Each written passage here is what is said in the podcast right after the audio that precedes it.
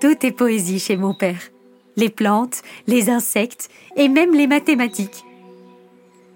Grand admirateur de La Fontaine, il s'en inspire et écrit en provençal son poème La Cigalo et la Fournigo, qu'il traduira en français par la suite.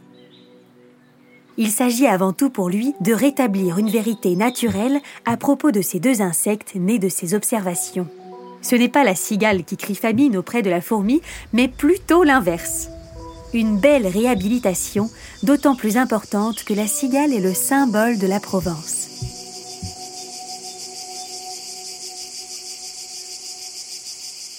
Toi, cigale, tu as une ressource pour la soif, dans l'écorce tendre et juteuse d'un rameau.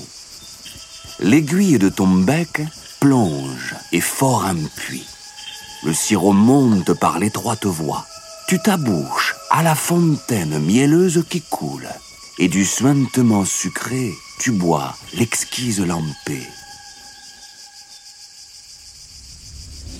Mais pas toujours en paix. Oh que non. Des larrons, voisins, voisines ou vagabonds, t'ont vu creuser le puits. Ils ont soif. Ils viennent, dolents, te prendre une goutte pour leur tasse. Méfie-toi, ma belle. Ces vies de besaces, humbles d'abord, sont bientôt des gredins insolents. Or, de ces bohémiens abreuvés sans fatigue, le plus tenace est la fourmi. Mouche, frelon, guêpe, scarabée cornu, aigre fin de toute espèce. Fainéant qu'à ton puits le gros soleil amène, non pas son entêtement à te faire partir.